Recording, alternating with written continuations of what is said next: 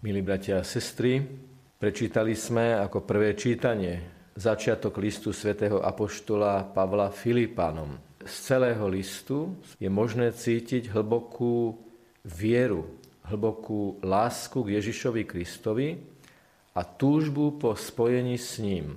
V rôznych slovných spojeniach tohto prvého listu je cítiť, že všetko smeruje k tomu, že príde Kristov deň, príde Pánov deň, a to je deň nášho stretnutia s Ježišom Kristom. Aj v liturgii Sv. Jomše celej je viacero momentov, keď vyjadrujeme túto túžbu stretnúť Ježiša, spojiť sa s ním. Minule sme hovorili o tom, ako kňaz pripravuje na oltári obetné dary, chlieb a víno.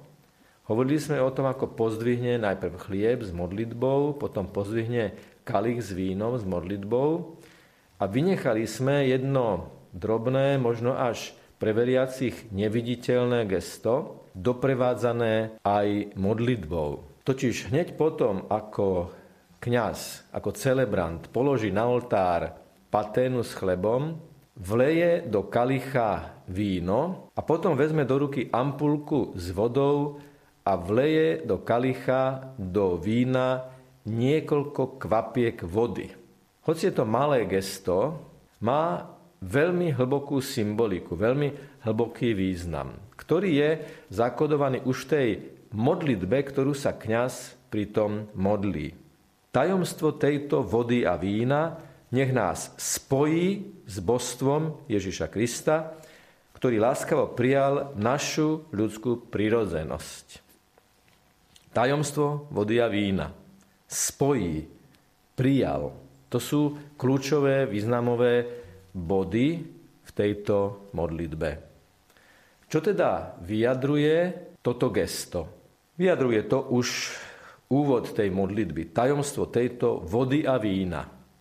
Nejde čisto o materiálne veci, o vodu, ktorá sa dá fyzikálne, chemicky, najrôznejším spôsobom definovať a opísať.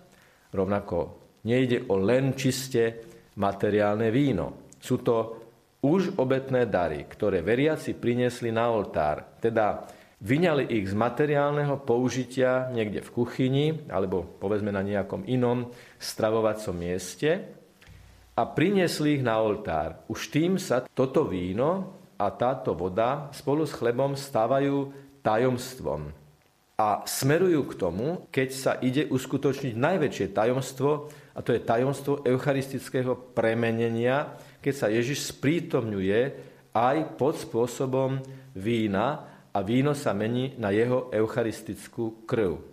Kombinácia vody a vína nás orientuje aj na udalosť v Káne Galilejskej, kde Ježiš vodu premenil na víno. Bol to zázrak v istom zmysle slova prepodstatnenia vody na víno ako prvá fáza Ježišovej prípravy na eucharistický počin počas poslednej večere, keď potom víno premení na krv novej zmluvy, ktorá sa vydáva, vylieva za nás. Môžeme hovoriť o piatich dôvodoch, prečo kňaz vlieva do kalicha, do vína vodu. Ten prvý dôvod je historický. Totiž, ako to hovorí aj svätý Tomáš Akvinský, ktorý o tomto veľmi podrobne píše o týchto dôvodoch. V čase, keď žil Ježiš, bolo víno veľmi silné a bolo zvykom pri príprave vína, pri stolovaní vlievať do ňoho vodu.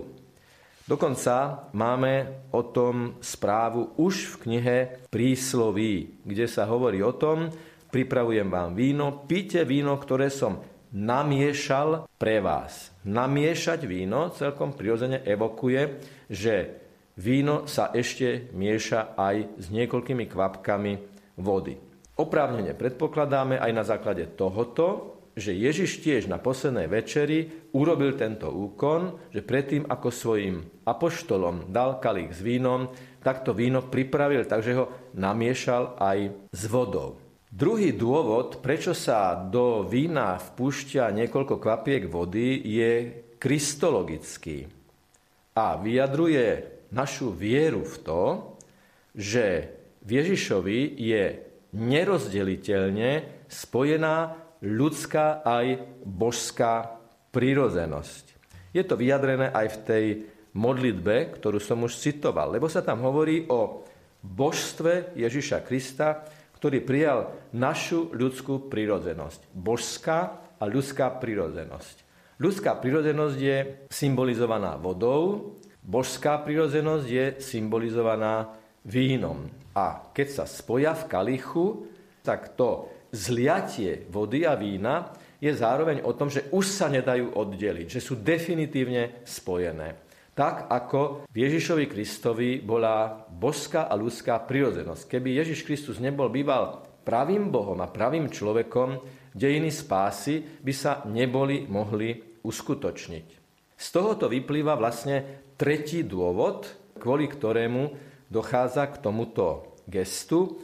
A to je dôvod, ktorý nadvezuje na ten kristologický vlastne z iného aspektu. A to je dôvod antropologický. Teda, že Ježiš Kristus sa s nami zjednocuje, že sa stáva človekom. A to je vyjadrené v tej modlitbe v tom slove spojí. Tajomstvo tejto vody a vína nech nás spojí s božstvom Ježiša Krista, ktorý láskavo prijal našu ľudskú prírodzenosť. Ježiš sa rodí v Betleheme, ako, ako každý iný človek sa narodí. Ježiš žije 30 rokov v Nazarete, medzi nami ľuďmi. Za tých 30 rokov nažije skúsenosť, ktorá sa potom stane bázou jeho podobenstiev, jeho vyučovania a tými 30 rokmi medzi ľuďmi, keď sa spájal s ľuďmi, keď žil medzi ľuďmi, je pozadím jeho neskoršieho účinkovania. Štvrtý dôvod je, tak povediac, vykupiteľský. Totiž, keď Ježiš zomrel na kríži, tak z jeho boku po prepichnutí kopiou vyšla krv a voda. A to bolo znamením jeho obety, jeho smrti a zároveň krv a voda sa chápe ako základ, východisko sviatostí církvy, ktoré církev vysluhuje. Práve preto, aby sa človek zjednocoval s Ježišom Kristom. Tuto treba povedať, že Eucharistia, Svetá Omša a najmä moment premenenia je sprítomnením kalvárskej obety kríža, vrátane toho momentu, keď Ježišova skutočná smrť na kríži, skutočná obeta za nás, bola potvrdená tým, že z jeho boku vyšla krv a voda. Víno sa premení na eucharistickú krv. V tom víne je primiešaná voda. Aj v tomto zmysle slova je tu teda sprítomnenie Ježišovej obety. Napokon je tu ten piatý dôvod, ktorý v podstate siaha už za horizont pozemského života v tom zmysle, že Ježiš hovorí napríklad v rozhovore so Samaritánkou, že on jej dá vodu prúdiacu do života väčšného.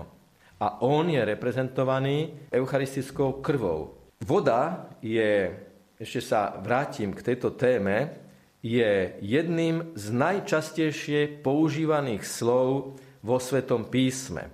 Kto si spočítal, že sa e, v Biblii slovo voda v najrôznejších variantách a v najrôznejších významových otieňoch, symboloch a kontextoch vyskytuje 700 krát. Práve preto, že voda je Boží dar, voda je podmienkou všetkého živého, vo všetkom je voda, voda je podmienkou putovania človeka. Aj na púšti počas 40 rokov tam boli zázraky s vodou. A preto voda reprezentuje aj ľudskú prirodzenosť, aj Božiu štedrosť. Takže, milí bratia a sestry, ak si dnes a zdá pozornejšie všimnete toto gesto, tak myslíte na to, že tej modlitbe, ktorú sa kňaz modlí, je už všetko orientované na ten úžasný moment eucharistického premenenia, keď sa oltár stáva miestom sprítomnenia Ježiša Krista, víťazného, zmrtvých stalého, obetovaného a teda predovšetkým a nadovšetko láskavého, plného lásky pre nás. Aj toto gesto, hoci drobné a málo viditeľné, nás upriamuje na túto úžasnú skutočnosť Ježišovej lásky k nám. Nech je pochválený Pán Ježiš Kristus. Na veky, amen.